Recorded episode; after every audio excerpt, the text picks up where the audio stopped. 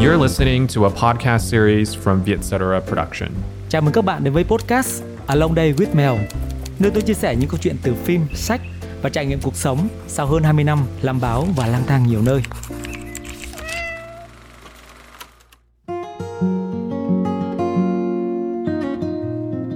Xin chào các bạn, chúng ta hãy cùng tiếp tục bàn về chủ đề sống nhạt với tập 2 có tên là Cuộc sống nhạt là một lý tưởng. Có thật thế không nhỉ? Với tôi thì càng lúc càng nhận ra điều đó là đúng. Chúng ta đang sống trong một xã hội chạy theo xu hướng và tôn vinh sự sở hữu của cải hoặc phô trương sự bóng bẩy phù phiếm bề ngoài. Điều đó khiến nhiều người rơi vào tâm thế, ta bất hạnh không phải vì ta có ít, mà tại vì ta có ít hơn người khác. Chính cái tâm lý có ít hơn người khác ấy làm ta luôn rơi vào giày vò, vì thấy mình kém cỏi. Thế nhưng, ở những quốc gia phát triển, khi tiền bạc đã đủ ở một mức nào đó, họ không còn quá quan tâm đến việc phải chạy theo để chinh phục tiền bạc hay vật chất nữa, hay phải hơn thua ai khác nữa Thay vào đó, họ biết hài lòng với những cái đang có, như triết lý Lagum của người Thụy Điển, biết đủ để hạnh phúc. Chúng ta đang sống trong một xã hội thừa mứa về của cải và thừa thải về vật chất. Đôi khi chúng ta đua tranh để xây dựng một ngôi nhà thật to, một túi sách hàng hiệu, lại còn limited edition nữa, chỉ để thỏa mãn cái ngã kiêu hãnh của mình. Cho dù đôi khi chúng ta biết rằng hầu hết chúng đều là thứ vô nghĩa và không làm chúng ta hạnh phúc, hoặc nếu có cũng chỉ là một hạnh phúc trong chốc lát và sau đó là sự mệt mỏi để phải duy trì chúng, thậm chí là phải trả góp hàng tháng cho ngân hàng vì chúng. Một ngôi nhà to mà chúng ta không ở hết, hoặc một cái túi sách mà đôi khi chúng ta chỉ sách vài lần, khiến ta mệt mỏi hơn là hạnh phúc. Và vì cái áp lực của cái ngã thích thể hiện ấy khiến ta rơi vào vòng xoáy phải làm thật nhiều, phải lao động cật lực để kiếm tiền, thỏa mãn cái hư danh để xây dựng một cuộc sống hoàn hảo mà đôi khi là vô nghĩa. Trong cuốn sách 6 tỷ đường đến hạnh phúc của tác giả Stefan Clay, một cuốn sách triết học phổ thông mang tính khai sáng với nhiều người. Ông viết rằng, con người có thể hạnh phúc trong hầu hết mọi trường hợp. Các điều kiện bề ngoài quyết định hạnh phúc của ta ít hơn so với chúng ta nghĩ. Những nghiên cứu chuyên sâu cho thấy rằng niềm vui cuộc sống không phải là vấn đề của tuổi tác hay giới tính. Nó không phụ thuộc vào IQ của bạn hoặc tài khoản ngân hàng của bạn có nhiều hay ít. Một người thợ thủ công ở Bangladesh có những cơ hội vui thú không ít hơn một viên chức ở Boston. Tất cả chúng ta đều phải tận dụng mọi cơ hội có trong tay để hạnh phúc. Cuốn sách này cho biết Mỹ là quốc gia có số người tự tử cao nhất trên thế giới và cao hơn nhiều so với Bangladesh, một quốc gia còn phải vật lộn với nghèo đói ở Nam Á. Và Mỹ cũng là quốc gia mà người dân chịu nhiều áp lực thành đạt, giàu có nhất trên thế giới, mà hầu hết là họ thường không sử dụng hết khối tài sản đó. Một lần nữa, tôi là phải lôi cái triết lý Lagum của người Thụy Điển, quốc gia ở Bắc Âu giàu có và hạnh phúc nhất thế giới. Ở Thụy Điển, người dân hoàn toàn dư tiền để mua một ngôi nhà rộng lớn hơn người dân ở Mỹ vì thu nhập đồng người họ cao hơn, đất đai của họ rộng rãi hơn. Thế nhưng, hầu hết nhà của người Thụy Điển chỉ nhỏ bằng 1 phần 3 so với người Mỹ. Và người Thụy Điển hoàn toàn hài lòng với điều đó. Họ sống vừa đủ trong căn nhà của họ và không phải chịu áp lực phải trả góp ngân hàng hàng tháng. Trong công việc, người Thụy Điển có tâm thế rằng hãy chấp nhận rằng công việc là một phần quan trọng trong cuộc sống, nhưng cũng đừng để nó trở thành một trọng tâm chính trong cuộc đời của bạn hay một nhiệm vụ mà bạn phải thực hiện càng nhanh càng tốt. Hãy đặt kỳ vọng với cấp trên của mình, bạn sẽ nỗ lực hết mình khi ở văn phòng nhưng sau 8 tiếng, bạn sẽ ra ngoài để tận hưởng phần còn lại trong ngày. Thay vì sử dụng thời gian nghỉ ngơi để làm việc, hãy thực sự nghỉ ngơi. Triết lý là gồm nói như vậy.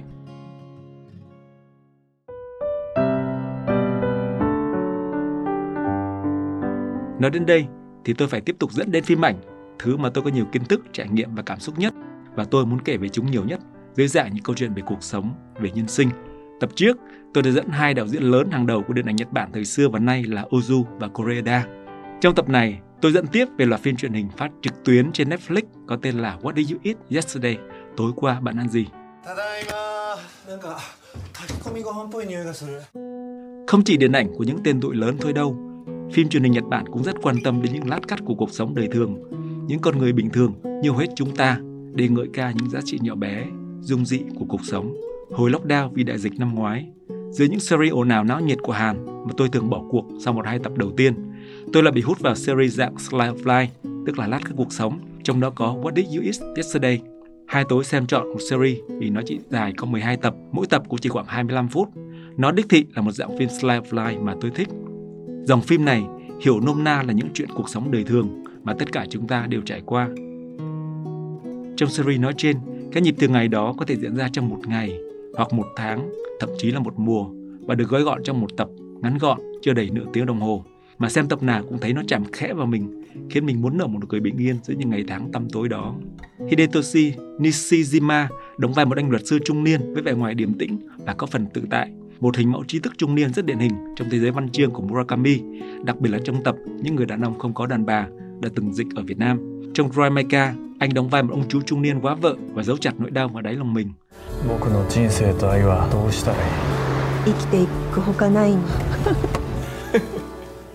Còn trong What Did You Eat Yesterday, anh là ông chú trung niên gây kính và sống cùng một anh thợ làm tóc trong căn hộ hai phòng ngủ giữa Tokyo.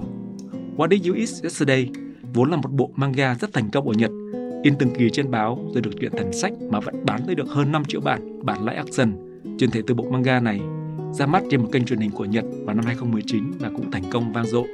Như đã nói ở trên, đây là một dạng phim lát cắt cuộc sống mô tả các nhịp sống đời thường của một cặp đôi đồng tính trung niên trong xã hội Nhật Bản hiện đại. Sở dĩ nó thành công như vậy và phần nào đó phá chuẩn về dòng phim gay là tránh xa khỏi những bi kịch hay những ái nước tình dục cho những bộ phim đồng tính từng đề cập đến. Nó cũng tránh xa những hời hợt kiểu ngôn tình đam mỹ của các bộ phim, series dành cho các bạn gay mới lớn. Nó hoàn toàn tập trung mô tả cuộc sống thường ngày của một cặp đôi đồng tính lớn tuổi trong một xã hội mà chủ đề này chưa hẳn là cởi mở. Vài tập trong series này xử lý chủ đề ở môi trường công sở hay gia đình rất thú vị và hài hước. Nhưng với tôi, quan trọng hơn xem series này hoàn toàn không có cảm giác xem một bộ phim về đồng tính nữa. Nó đơn thuần là series về một cặp đôi trong cuộc sống hàng ngày của họ. Hay cũng có thể coi nó là một show về ẩm thực của đời sống gia đình Nhật Bản mà coi xong tập nào cũng vừa chảy nước dãi, vừa muốn hí hoáy ghi lại công thức.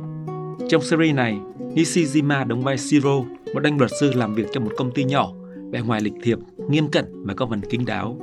Anh sống cùng Kenji, do Uchino đóng, một thợ làm tóc vui tính và đôi lúc quá sơ lợi. Cuộc sống chung của họ có vẻ rất nhẹ nhàng và bình yên. Ai làm việc nấy, tối về cùng nấu nướng và ăn cùng nhau. Tadakimasu. Tadakimasu.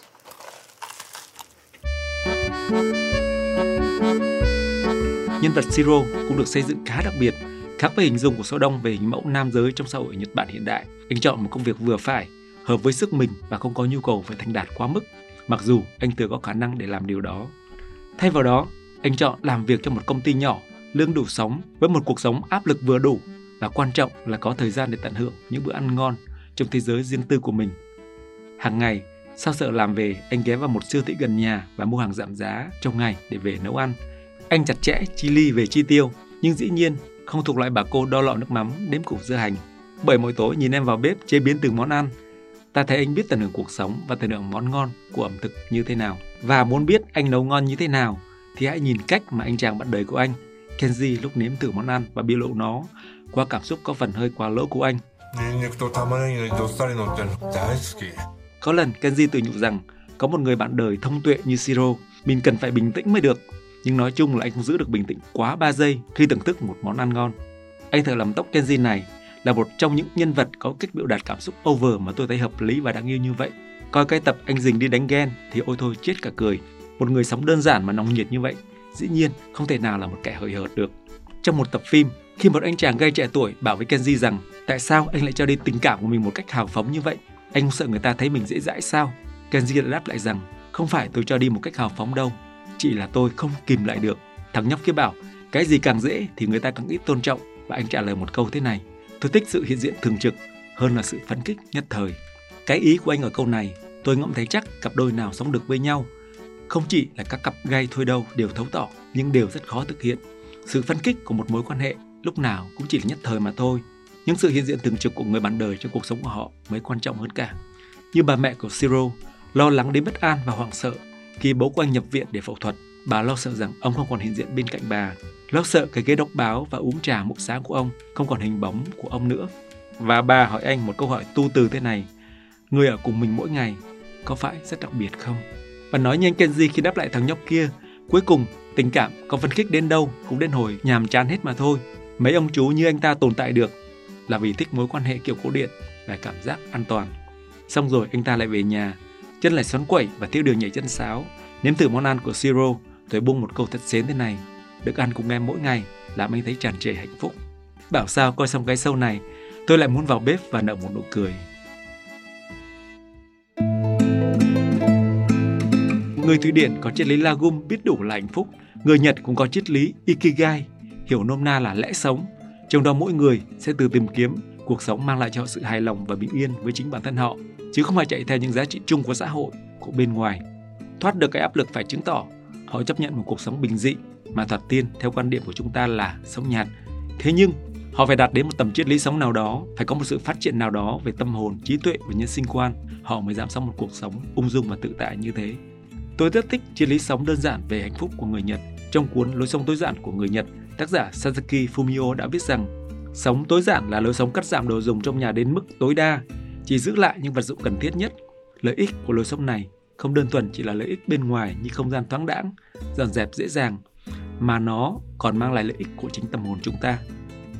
Nói đến đây, tôi lại quay về cuốn sách triết học bàn về cái nhạt của triết gia người Pháp đương đại François Julien, sinh năm 1951. Julien là một giáo sư đại học tổng hợp Paris 7. Ông chuyên giảng dạy về triết học và mỹ học Trung Hoa cổ điển. Năm 1995, ông được bầu chọn là Chủ tịch Viện Quốc tế Triết học Pháp và năm 2002, ông được bầu là Viện trưởng Viện Tư tưởng Đương đại của Pháp. Trong cuốn bàn về cách nhạc, dựa vào tư tưởng và mỹ học của Trung Hoa do dịch giả Trương Thị Anna dịch và giới thiệu in tại Việt Nam vào năm 2003, ông viết rằng cái nhạt của sự vật tạo nên sự dựng dưng trong lòng, nhưng nó lại là một phẩm chất đặc biệt, quan trọng cho quan hệ của ta với người khác, bởi lẽ nó đảm bảo tính chân thực, nó cũng phải làm nền tảng cho nhân cách của chúng ta. Thoạt tiên, người ta tưởng rằng đây là một nghịch lý, ca ngợi cái nhạt, yêu thích cái vô vị chứ không phải cái hữu vị. Đó chẳng phải là đi ngược với lối suy xét bình thường nhất hay sao? Trong phần đầu của cuốn sách bàn về ca nhạc này, ông dẫn lại một câu chuyện về người xưa, khiến tôi tâm đắc và thấy ngay từ thời xa xưa ấy, những bậc hiền minh đã nhận ra chân lý của cuộc sống tối giản để được bình yên và tận hưởng niềm hạnh phúc dung dị của đời thường. Ông viết rằng, trong nền văn hóa Trung Hoa, cái nhạc được xem như một phẩm chất. Hơn thế nữa, nó còn được xem như một phẩm chất thuộc trung tâm, thuộc loại cơ bản. Ngay trong tư tưởng thời cổ đại, mô típ của ca nhạc cứ thế mà gây dựng nên truyền thống mỹ học Trung Hoa. Không chỉ vì những ngành nghệ thuật ở Trung Hoa phát triển dựa vào trực giác mà chúng còn có khả năng biến cái vô vị cơ bản này thành cái nhạy cảm. Chúng có sứ mệnh làm biểu lộ cái gì đằng sau cái nhạc qua âm nhạc, qua thơ ca, hội họa, cái nhạc đã trở thành kinh nghiệm. Nizan, một trong những bậc thầy đời nguyên thế kỷ 14, họa sĩ nổi tiếng của Trung Quốc. Người nghệ sĩ này dành hầu như cả đời mình chỉ vẽ một phong cảnh tẻ nhạt, vài cây bên bờ sông, một mặt nước, một ngọn đồi thấp thoáng hay là một túp lều vắng. Ông làm như vậy không phải chỉ vì gắn bó đặc biệt với mô típ ấy, ngược lại, ông chỉ muốn thể hiện tốt nhất cái rừng rưng bên trong của mình với mọi mô tiếp riêng biệt rừng rưng với mọi nguyên cớ. Phong cảnh này đơn điệu, giản lược nhưng chứa trong nó mọi phong cảnh khác hòa lẫn vào nhau, hấp thu lẫn nhau. Người ta chỉ chú ý được rằng trong sự nghiệp của họa sĩ này, ông luôn hướng về sự giản đơn và cái trần trụi. Thời trẻ, ông có một tác phẩm đến năm 1339, trong đó hai bờ sông còn rất gần nhau, nhưng tảng đá dày và nặng nề hơn.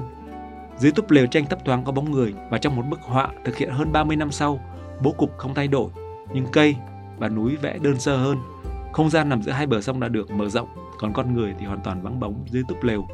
Người ta biết khá rõ về cuộc đời người họa sĩ này, đặc biệt là những hoàn cảnh khiến ông mong muốn làm thế nào để sống rừng rưng hơn, làm thế nào để gần với cái nhạt hơn. Vào tuổi 40, ông được thừa một gia sản lớn và ông có đủ điều kiện để sống phong lưu để phục sự cái đẹp. Ông cho xây dựng một thư viện trên lãnh địa của mình và thu thập sách quý hiếm, đồ uống cổ, đàn sáo quý và đương nhiên là có những hòa phẩm và chữ viết của những nhà thư pháp danh tiếng nhất Ông tiếp bạn bè của riêng mình trong thư viện ấy. Ông sống trong một thế giới mà mọi thứ được giữ gìn sạch sẽ đến mức điên khùng. Nhưng rồi, trong nước Trung Hoa thế kỷ 14, sống dưới đô hộ của Mông Cổ, vô quan, ức hiếp dân lành ngày càng khắc nghiệt, thuế đánh vào đất đai, tài sản ngày càng nặng nề. Vì thế, để thoát khỏi cảnh lo việc nhà khó nhọc, họa sĩ có lẽ đã quyết định thay đổi cuộc sống của ông. Ông từ bỏ của cải và dành những năm tháng cuối đời để chu du trên sông nước vùng hạ lưu sông Dương Tử và vùng Đại Hồ ăn ngủ trên một chiếc thuyền con hay trú chân trong những nhà tu. Bằng việc từ chối địa vị xã hội, họa sĩ từ bỏ luôn những trách nhiệm mỗi lúc mỗi nặng nề. Và thời ấy thường xảy ra với những người giàu sang. Ông vì thế cũng thoát khỏi cảnh xáo động chính trị thường xảy ra mỗi khi triều đại tan rã ở Trung Quốc. Nhưng họa sĩ không tự giam cầm mình trong sự cô đơn khổ hạnh, không cắt đứt mình với thế giới bên ngoài. Ông rời bỏ gánh nặng của vật chất nhưng không từ bỏ sự hiện diện của vật chất. Nhàn rỗi, không gì ràng buộc, thả mình trên những dòng nước lưng lờ trôi, thăm viếng bạn hết người này đến người khác và trôi nổi trong một thế giới không có gì ràng buộc và như thế là quá thần tuyện cho việc hàn huyên và hưởng lạc thú ở đời. Cái nhạt của phong cảnh được vẽ không chỉ tương ứng với một hiệu ứng nghệ thuật, nó còn là biểu hiện của trí tuệ. Cuộc sống nhạt là một lý tưởng.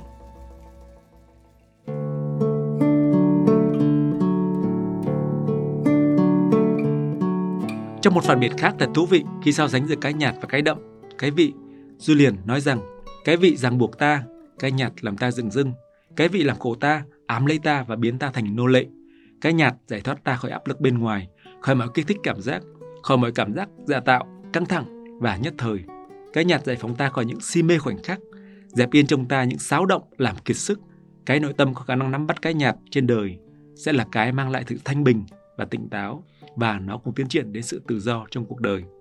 Từ đó suy ra rằng cái nhạt dựng dưng cũng giống như cái rỗng, cái lặng, cái thờ ơ, cái vô cảm hay cái phi hành động đặc trưng cho nền tảng của thực tiễn và làm chỗ dựa cho mọi sự sống. Cái nhạt dẫn đến cái dựng dưng đơn giản là con đường đi tới sự phát triển tự do, con đường của những việc tự nó xảy ra. Hai tập podcast Ngợi ca sống nhạt hay Cuộc sống nhạt là một lý tưởng qua những lạm bàn trích dẫn của tôi từ phim, từ sách xin tạm dừng tại đây. Tôi hoàn toàn không ý định thuyết phục hay lôi kéo các bạn chọn một cuộc sống nhạt và từ bỏ hoàn toàn mọi cuộc đua tranh bên ngoài. Nhưng tôi mong rằng mọi đua tranh đó chỉ là động lực để chúng ta phát triển và biết dừng lại, biết đủ để được hạnh phúc. Càng bớt chứng tỏ với người khác, ta càng thấy cuộc sống này trở nên nhẹ nhàng và bình yên hơn. Xin cảm ơn các bạn đã lắng nghe đến đây và hẹn gặp lại các bạn trong các tập tiếp theo của Along Day with Mèo.